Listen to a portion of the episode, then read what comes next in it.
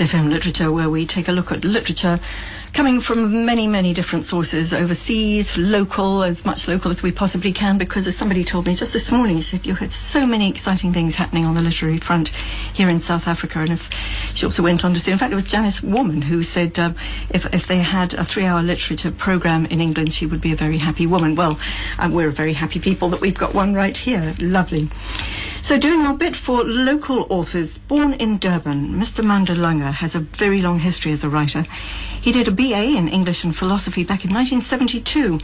Then when he was imprisoned in 1976 for political activism, he took the opportunity to hone his writing skills.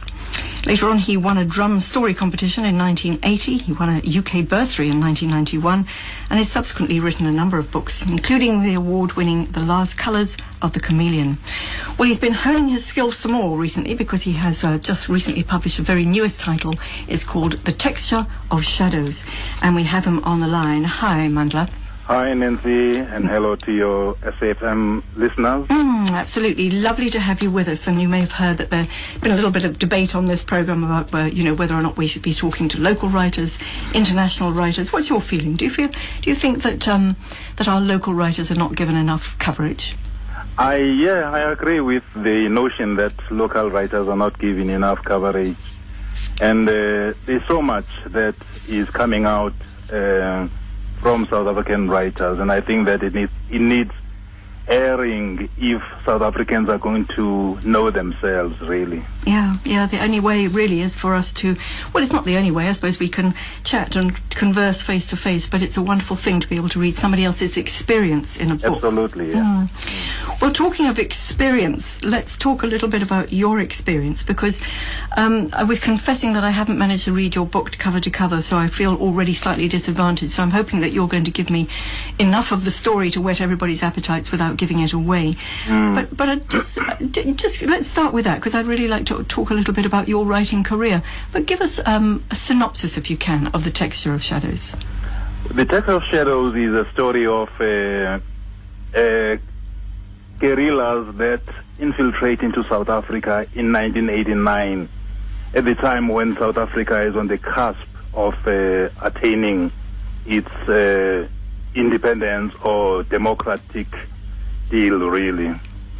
And uh, the guerrillas are carrying a trunk which is full of material that can be part of uh, the sustenance of the revolution, as it were, or sustenance for the continuation of the struggle inside South Africa. And uh, they land in KZN, which are still uh, Zulu, KwaZulu, and they uh, are met by Nerissa Rodriguez, who is actually the chaplain of the People's Army, and she's the one that is the main protagonist of the story, and it's through her guidance that uh, a lot of the action takes place inside South Africa. Mm. Yes, a lot of action and a lot of mystery because the the big mystery is what is in that trunk. don't, I, don't, have kept the trunk uh, deliberately mysterious. Mm. I'm leaving uh, it to the reader really to decipher what it contains. But I would like to let the cat out of the bag and say that it contains the it's like a like a, a Rosetta Stone really, on which uh, we have written the the legacy of the past and the possibility for the future to be to be done effectively really You, that sounds like a manifesto. not so much a manifesto No, as no. a it's a trunk that that the people as they read the story they'll they'll be able to say this is possibly what is in the trunk Yeah.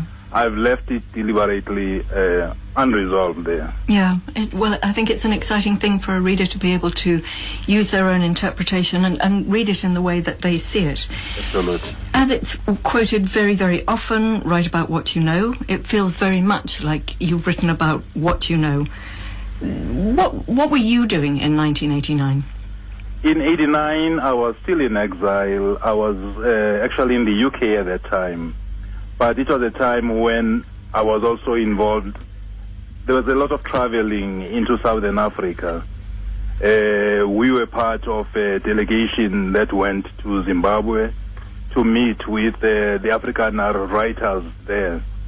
There was a lot of uh, ferment inside the country, and we were quite busy in the ANC. Uh, I was in the ANC office in London, and that's where uh, part of the thinking of what uh, finally became the Texture of Shadows started. One of the things about being a writer is that it, it's a gift in as much as you can be putting things down. But back in the 1989 and all those years leading up to it, when you were, you know, when you were studying and then when you became politically active yourself, were you writing these things down? Because things were changing on a daily basis. Some things that it, one would have perhaps even have been nervous of writing things down. Mm. What were you able to record? Well, I kept a lot of things in my head, really. Um, I kept a lot of things in my head in all the travels, in all the years I was outside of South Africa. One of the things that I've always um, believed in is the quote by David Hare who says, An exile travels the world over carrying in his mind the image of a perfect universe. For me, I was always carrying that perfect universe, which is South Africa, and I always, I've always wanted to reflect on it, to write about it, to express it, and uh, to make sure that I do not lose the textures uh, of what the lineaments of the country. And so that's how uh, the books that got to be written from uh, the first one, which was Tenderness of Blood, all the way to uh, the textures of shadow, of shadows. Mm. That's how they were conceived. They, they were there. I walked around with them everywhere I went. Oh, that's that's a, a marathon of storage in the mind and very difficult to sort of unpack it. You know, it's so easy to go to a computer and open a file and there it all is, neatly filed. But when you go back into your mind, mm. you very often find that your mind has been blurred or things have changed or your memories may be deceitful. How difficult was it to re um, to rediscover all that? One of the things we did, or I did, was to, well, keep in touch with what was going on inside the country. And as you are saying, if you've got too much on your mind, it could end, end up being clutter. Mm. And so the exercise of writing is to pare things down, to try and see and select what is important, what can be said, what can be writable, because there's a lot that can remain in the arena of notions, really, but which is un- unwritable. And so you make a choice. And uh, I, I also listened quite a lot to people I listened to people coming from inside the country.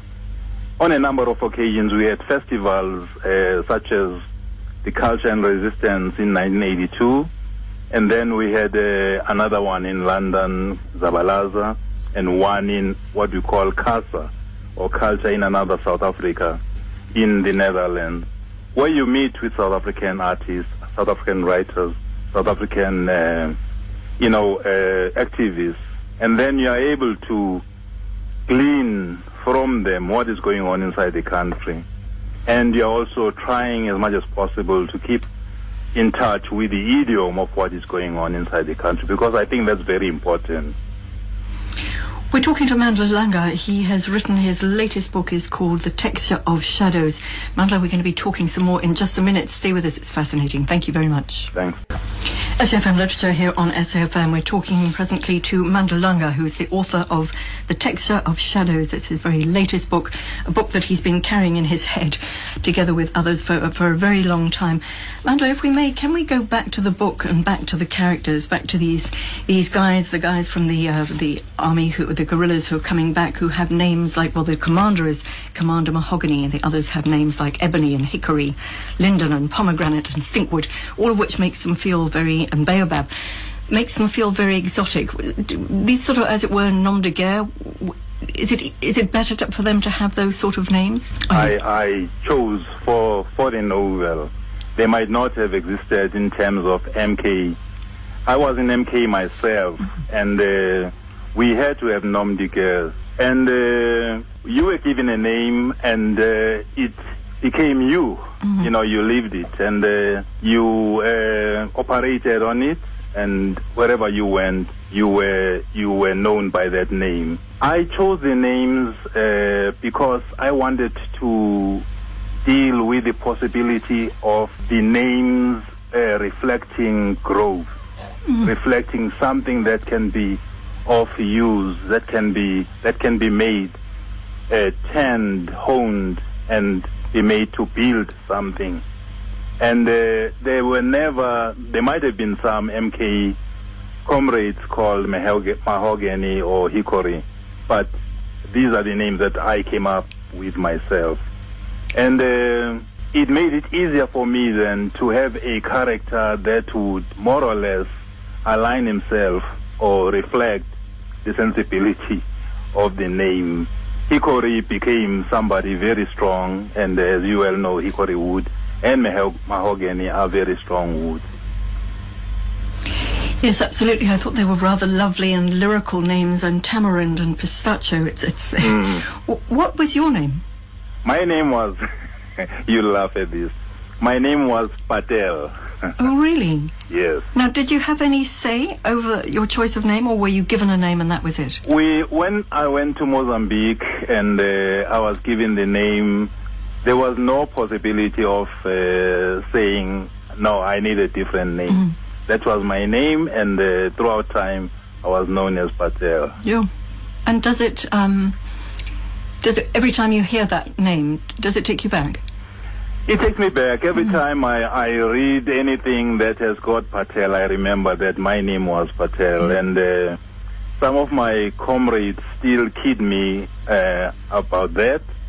In fact, uh, uh, Comrade Pallo Jordan, whenever sometimes he, we meet, he assumes, uh, uh, calls me by that name uh, to make, you know, a joke of it. But I think in some way also, it's a way of acknowledging that we all went through a certain time that was very important. Yeah.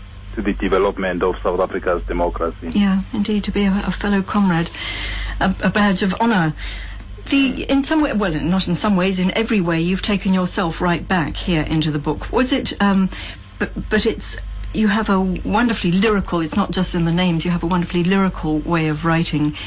Is it almost romanticized? I wouldn't say it's romanticized. In fact. Um, there's a lot of detail that might not have been come into the book. The lyricism, well, uh, my grounding, I suppose, was in poetry, mm-hmm. but in writing prose, uh, I suppose that comes in uh, without my uh, really deliberately uh, trying to write in a lyrical form. I think once you try to write in a lyrical form, that's when you make a mistake. Then you sound cloying and twee and uh, overly sentimental. But going back to my experience, to my time, I think that South Africa still has to listen and hear and uh, be aware of the story of what happened to people who went into exile because there is a lot that gets to be said that is uh, spectacularly, you know, fabrication mm. when it comes to the lives and lives of uh, of those years when we were in MK. My novel is an attempt also to humanize those moments, to give effect to the fact that there were people who laugh and love who make mistakes, who um, are afraid at night, and uh, by day they are, they also love to see nature like everyone else. Being in exile, of course, it, you, you talk about carrying all these stories in your head all that time. And living in exile, of course, you were living another sort of life altogether, which also had to be lived. So, in, in some ways, almost sort of schizophrenic. It, you know, what you were carrying in your head, that, that um, that image of a perfect South Africa and the stories of what had been and what you were doing, as well as another sort of life that you were living. Very uh, schizophrenic, can I say, bipolar? Oh, yeah, no, certainly. In fact, uh, any exile that will say that they went always living in that kind of binary circumstance would be telling a cross untruth. You were, your consciousness was inside the country in South Africa. Your uh, cerebral mind was dealing with what had to be dealt with to make sure that at the end of the day, wherever you might be, you re- you'll return to that reality. And there were times, lots of times, when when things happened, when uh, comrades passed on, when people died from malaria or from enemy action, you did know that uh, you had a bigger role to play because you would also have to report back to the families of those comrades what had happened uh, to them. And so it was a struggle. In exile, you struggle against forgetting but you also want to make sure that you do not become so hung up on what is going on inside the country that you cannot do your job. Mm, mm. Before we leave the book, because I would like to get onto your writing career and how that's grown and what your influences were, mm. uh, you mentioned that the, the protagonist is uh, is the chaplain Nerissa Rodriguez, who writes at the beginning Dear Mr. President, it's a, mm. a, letter to Dear Mr. President. Tell us a little bit about Nerissa where she's coming from and who she is. Nerissa is a composite of many, many uh, very brave women that I've seen and come across inside the country and in exile. One of the women that I first met in 1980 when I was in exile in Lesotho was uh, Aunt Phyllis, Phyllis Naidoo, who really uh, helped a lot of us who were young, possibly getting lost in the shuffle, and so and who had also survived a bomb blast. So when I crafted the character of Nerissa, I had her in mind, but I had a lot of other women who unfortunately sometimes become relegated to second class when it comes to what I can call quote unquote the spoils of of uh, the what I can call the um, dividend of, of, liberation. You find that people are very strong leaders in their own right, and then when uh, certain things change, when perhaps their husbands who were in jail come out, they are then no longer. They are just, uh, yeah, part of the uh, infrastructure really, but never in any uh, leadership position. Mm. These are the women that uh, I, I fused, distilled into into Nerissa. She's Nerissa Rodriguez. She's a chaplain of the People's Army. Uh, Rodriguez is a surname. She, she's an Indian of Goan origin, so that's how she comes uh, to be that name. Mm. There's so many stories within the story here, aren't there? Absolutely. Interesting. I would just like to come back to your writing because I'm fascinated by the. Well, first of all, I think that you were you studied uh, at Fort Hare. You studied, you did a BA in English and philosophy, but within a few. I, I didn't finish at Fort Hare. Okay. We had a uh, in 1972 there was the famous uh, Tiro affair when Onkgopotse Tiro stood up to um, to the authorities in Turfloop, and there were widespread student protests, and so we were caught up in that also at Fort Hare. And so after 1972, I left and I went to teach in KwaMashu as a privately paid teacher. And it was during that. So you never actually completed those studies. No, I never did. did has that has that stayed with you? Do you, how do you feel about that? About about uh, Fort Hare? Yeah, about never having completed those studies. It doesn't really faze me because um, every time when we were at Fort Hare, I was I I have tended to study, read a lot more possibly than what is good for me. And uh, the education that we were getting, whilst at the certification level, uh, might open doors. I just never really did take uh, degrees and certificates very seriously. Having seen and having come across some of the products from some of these universities. It sounds nonetheless like there was a great deal of learning for you to do outside of the of a university uh, in, in the life that you were leading. It sounds like there was a great deal of learning to be done. Until it was you were put under arrest, and I think that you went to jail for 100 odd days. Yes, I was. Uh, I was. I was arrested at the border of Botswana and and, and South Africa in Zeerust with a couple of friends, and uh, I was charged with uh, trying to leave the country without a passport. And uh, there was a trial. Fortunately, I had a brother, uh, Pius Langa, who was a lawyer, Mm.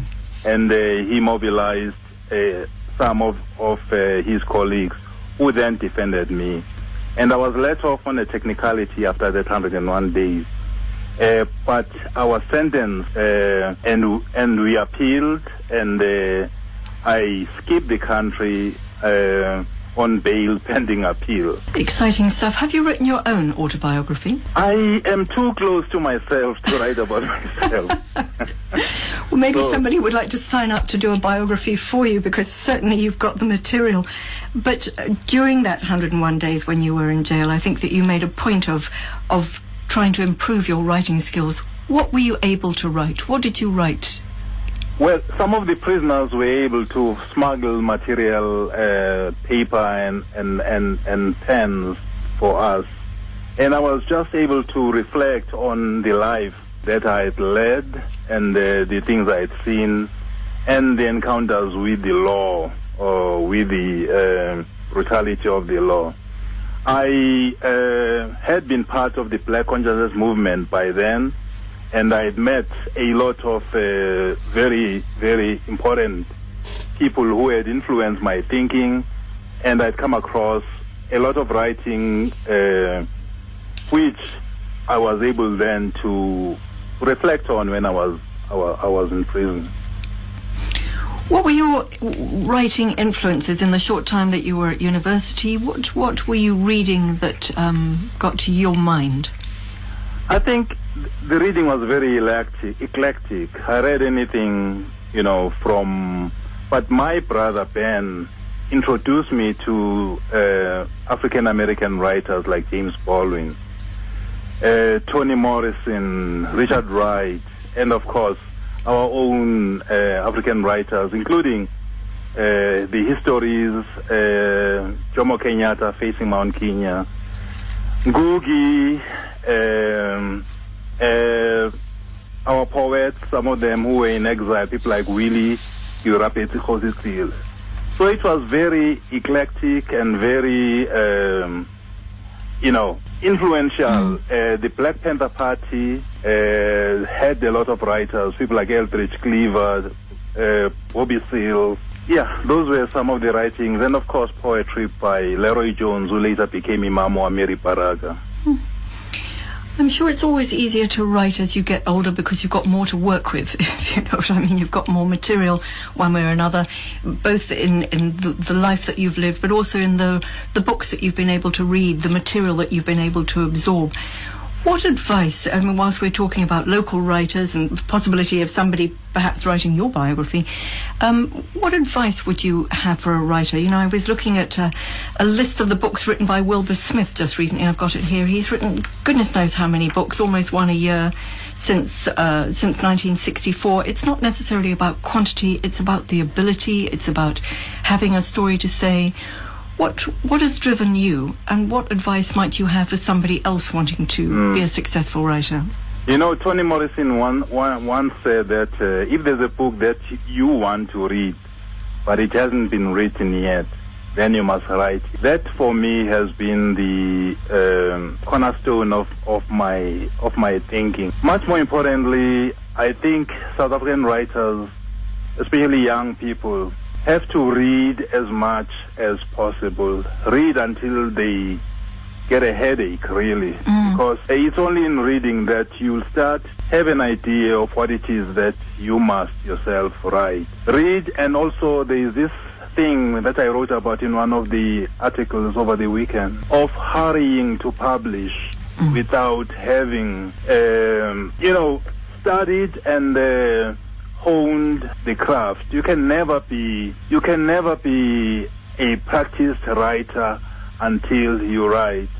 And even even people who write bestsellers know that at the end of the day they have to work at it and work at it until they feel that something is coming out. I think that's very sound advice, being in a hurry to publish. I mean, I was mentioning earlier that there's a book just about to come out written by June, June Steenkamp about her own daughter, Reeva. Before that, there was another book about Oscar, and you think, how is it that people are putting out books so quickly?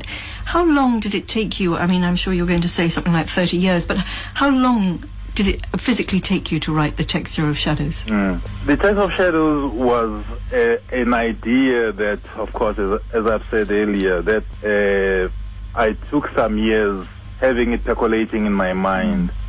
But it was in my discussion with uh, June, my wife, that uh, she started. She said to me that you must put in place some of the things that have happened, some of the things that you think could have happened, and some of the things that you want, you would have liked to see happening in terms of, of writing. This was shortly after uh, the last book, mm. uh, The Lost Colors of the Chameleon. And I was still struggling at the time with some of the things that were happening in terms of uh, MK today, in terms of uh, the memories. People who were dying left, right, and center. And so I felt I owed it possibly to some of the people I'd been with in the trenches to write something that can start to make sense to them and start to celebrate those lives. And we still don't really know what's in the trunk, except that we do know that somewhere locked away in there is a utopic South Africa, a perfect South Africa. Are we reaching it? Are we getting there? How do you feel? I think that uh, some of the turbulences that you are facing or, or are seeing in South Africa, South Africa, or the notion or this thing that we call South Africa is still very young. It's 20 years old and it's still very, very erratic full of pimples, hormonal uh, eruptions, it will settle down, it will get together, get itself uh, together. We will make mistakes, of course, but somewhere along the line, I've got a lot of faith. South Africans always uh, step back from the abyss. I think we'll step back from the abyss. Hopefully we will, and I think, um, you know, whilst we're busy stepping back from the abyss, I suppose what we need to do is be looking back to see where we're going from. They do say that that's the way to go. Mandla Langa, thank you so much, and very best of luck with this book, and very best of luck with all those that are to, still to come. Thank you for your time. Thanks so much, Nancy. It's Thanks a pleasure. Thank you. Okay. The Texture of Shadows. It's a novel. It's by Mandla Langa and it's published by Picador. And don't forget, I'll be giving out all the information uh, of the books and the titles that we've heard about right at the end of the show. But uh, if you would like, this first hour is podcast. So if you'd like to hear that interview again, www.safm.co.za. Go to the podcast next week.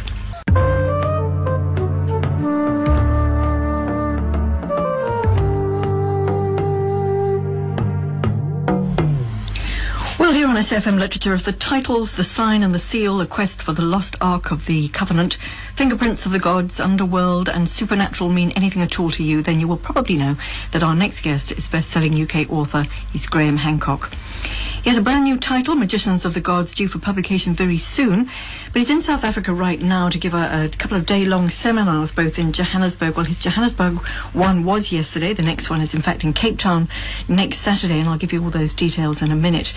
Um, but before we find out a little bit about his new book, let me just tell you that Graham Hancock, for those of you who don't know, his books have sold more than 5 million copies worldwide. Translated into 27 languages, public lectures, radio, television, uh, two major TV TV series for Channel 4 in the UK, um, put his ideas before audiences of tens of millions, and he's become recognised as an unconventional thinker who raises controversial questions about humanity's past.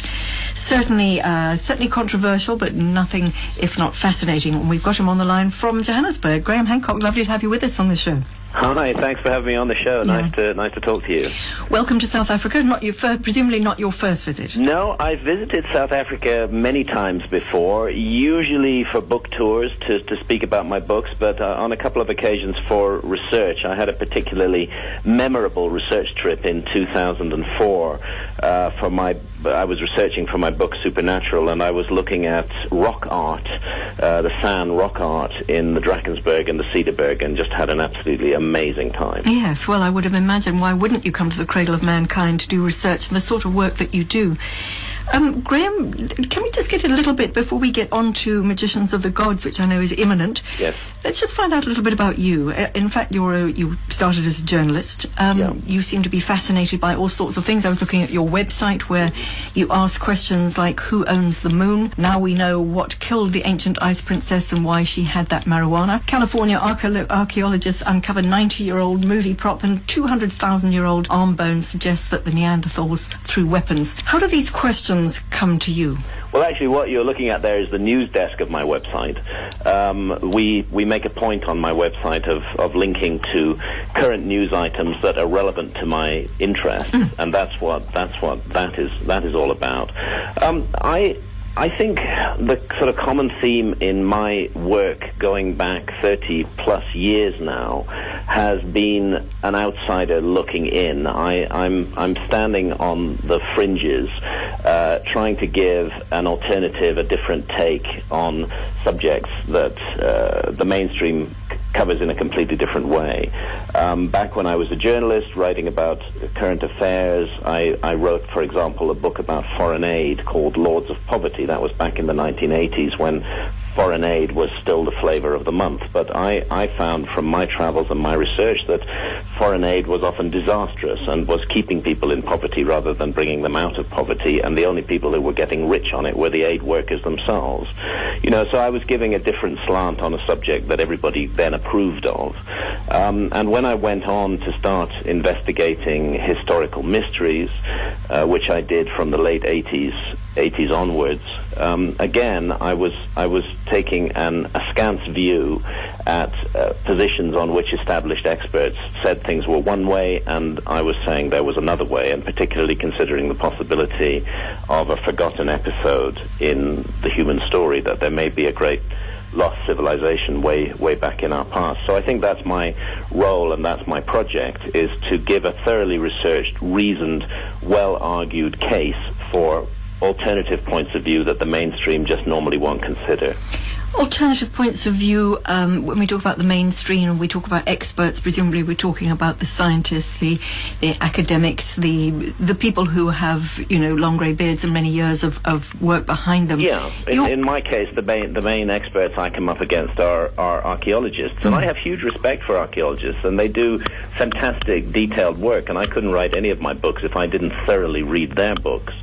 Um, but I, I think it's normal in science to have a reference frame and to write within that reference frame. And sometimes that reference frame gets in the way of accepting or considering new possibilities and new facts. And that's where an outsider like me possibly has a role to play. And that's what I've tried to do. Mm.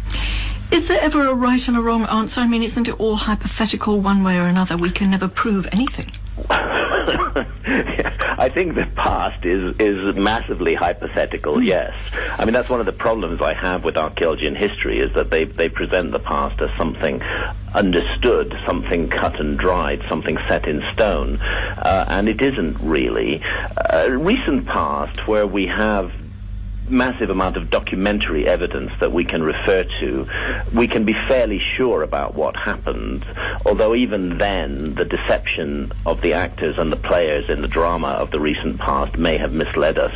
Uh, remarkably, but the further back we go into the past, uh, particularly if we go back beyond 5,000 years ago, up to 5,000 years ago, we have written texts sometimes scarce, but nevertheless they exist, the written texts of the ancient Egyptians, of the Sumerians, and so on. And, and this at least provides us with some framework to get a sense of what was going on. But before 5,000 years ago, we don't have any written texts at all, and therefore what we must base our understanding of the past on is fragmentary evidence that can be dug up in archaeological sites. And what I find is that the further back we go, the more the past becomes like a fairy tale uh, which is which is a projection of archaeologists' ideas about what the past should be, rather than necessarily what the past actually was. And in that in that landscape, I think there's room, even need, uh, for an alternative point of view, which isn't toeing the party line, but which is but which is considering um, possibilities that that the mainstream may regard as outrageous. And that's certainly the case with the possibility of a lost civilization.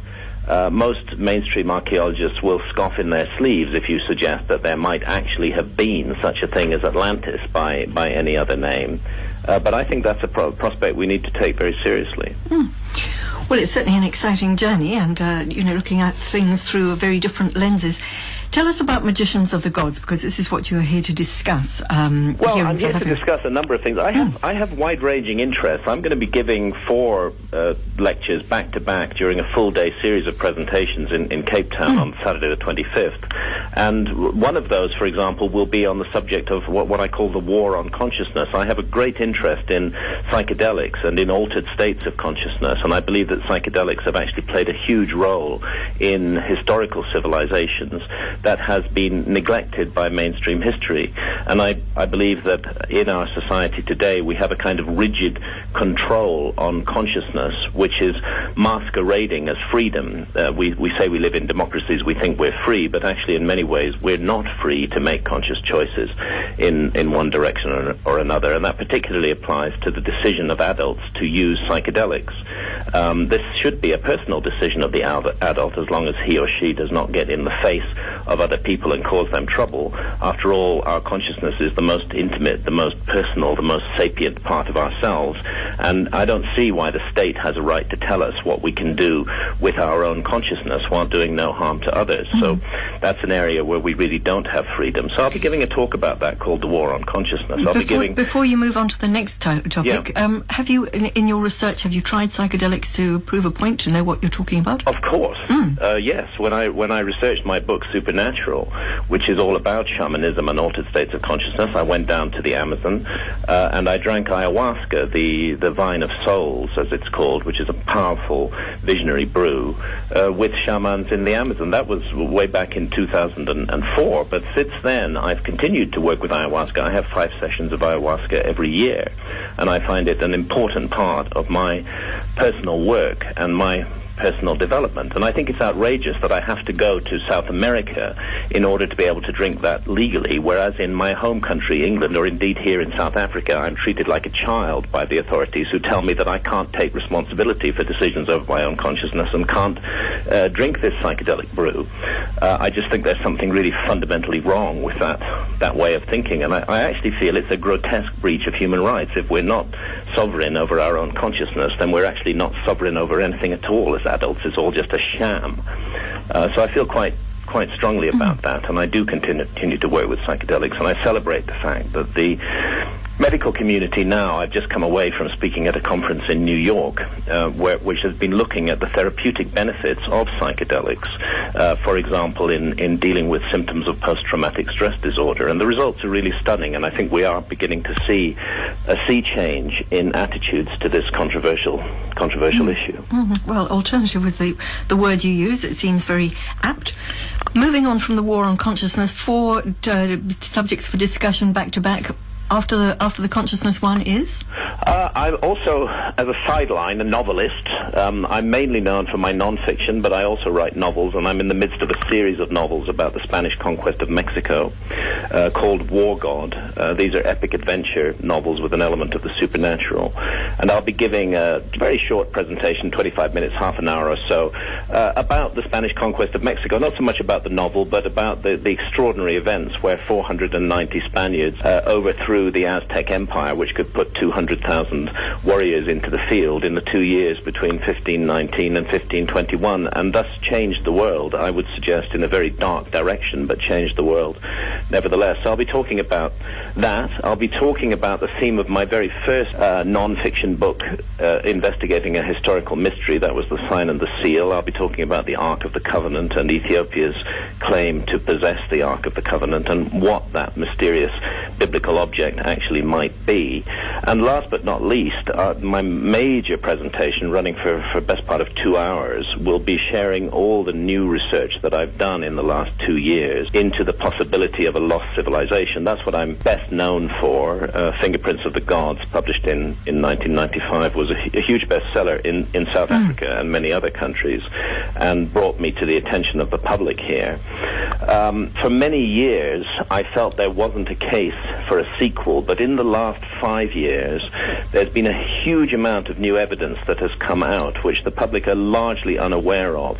Exciting new archaeological discoveries and evidence of a gigantic global cataclysm at the end of the last ice age, which I feel uh, make make it absolutely necessary to write a second book on the theme of a lost civilization, not a, not an update mm. of Fingerprints of the Gods, but a completely new book. And I've been working on that for the past couple of years. It won't be published really soon. It probably okay. won't be published until the end of 2015. Okay. I'm in the midst of it at oh, the moment. So it's and, not and, completed. and so what I'm mm. doing in, in the South Africa, uh, ev- in the, the Cape Town event on the 25th is I'm going to share with the audience all the exciting new evidence and research that I've gathered so far in the last couple of years. Wow, that's going to be one packed auditorium, I would imagine. There's a lot to be said there. Interesting, I see that um, in the information I was reading about you, you mentioned there that you're also writing a, a, novel, a fiction piece. What was there to lose, I asked myself, when my critics already described my factual books as fiction? I thought, yes, absolutely. Yes. And, and uh, you know, I think for, I regard myself first and foremost as a writer. I love writing non-fiction, and I, I do so in as thorough a way as possible with detailed footnotes, with references. I don't hide my sources from my readers. I want them to investigate where mm. I got my information from. But it's fun to take a different tack in writing, and that's what the War God series of novels about the Spanish conquest of Mexico is, there are some extraordinary ideas that I think can only be properly explored in fiction, where you can get inside the head of the characters and, and consider the possibility of supernatural entities such as the war god of the of the Aztecs, uh, misleading and dabbling in the affairs of mankind. And and you know you can't do that in a non-fiction book, but you can have great fun doing it in a novel, and hopefully give the readers some fun reading it. Lots of fun, definitely. Graham Hancock, we're talking to do stay with us. We're going to take a quick break. Talking, uh, Graham's talking about his Magicians of the Gods tour. We'll give you the details. You're listening to SAFM Literature. We're talking to Graham Hancock. Graham, two things. Mm-hmm. Firstly, we need to find out the details of your Cape Town tour so that if people would like to book, they can find out more.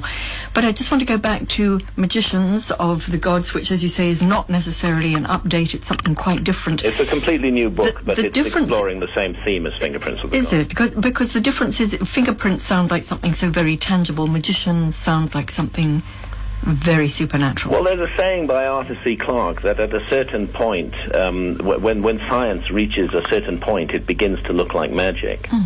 Uh, and that's really where the theme comes from. I, I think there's compelling evidence for a really advanced uh, ancient civilization of prehistory when our ancestors are thought to have been simple hunter-gatherers. Quite the contrary, I think we had a, an advanced global civilization at that point.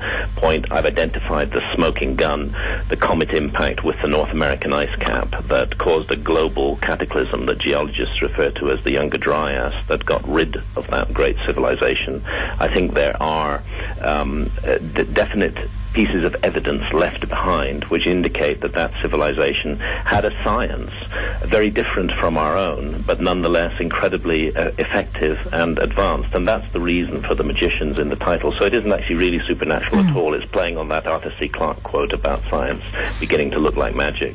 You need to give us the details of where you're going to be giving these talks. It's going to be at the Clock Tower Conference Centre in South Arm Road, Cape Town, all day on Saturday, 25th of October. And consciousevents.co.za is the website which will give full details and, and how to book and what all the talks are about. consciousevents.co.za. How do you manage to do all that back to back, four discussions, without your head bursting with all the information? It, it's pretty it's pretty exhausting. I just spent the, the whole day in Johannesburg yesterday, and in between each of the talks, I sit down at a table and I and I interact directly with my audience. I think it's important not to be aloof. I mm. wouldn't be anybody if I didn't have my readers, and I need to talk to them. Fortunately, I get energy back from the audience, and that's what keeps me going. But eight eight hours on stage uh, is, is is a tough call for, for anyone. But I enjoy it. I had a good night's sleep last night, and I'm back filled with energy again today. And I hope it'll be the same after the Cape Town Filled event. with energy, filled with magic. Graham Hancock, lovely. Thank you so much for joining us. I'm going to give those details once again. Very best of luck and get some rest between now and Cape Town. Thank Great you. to talk to you. Thanks for Take having me care. on the show. Pleasure.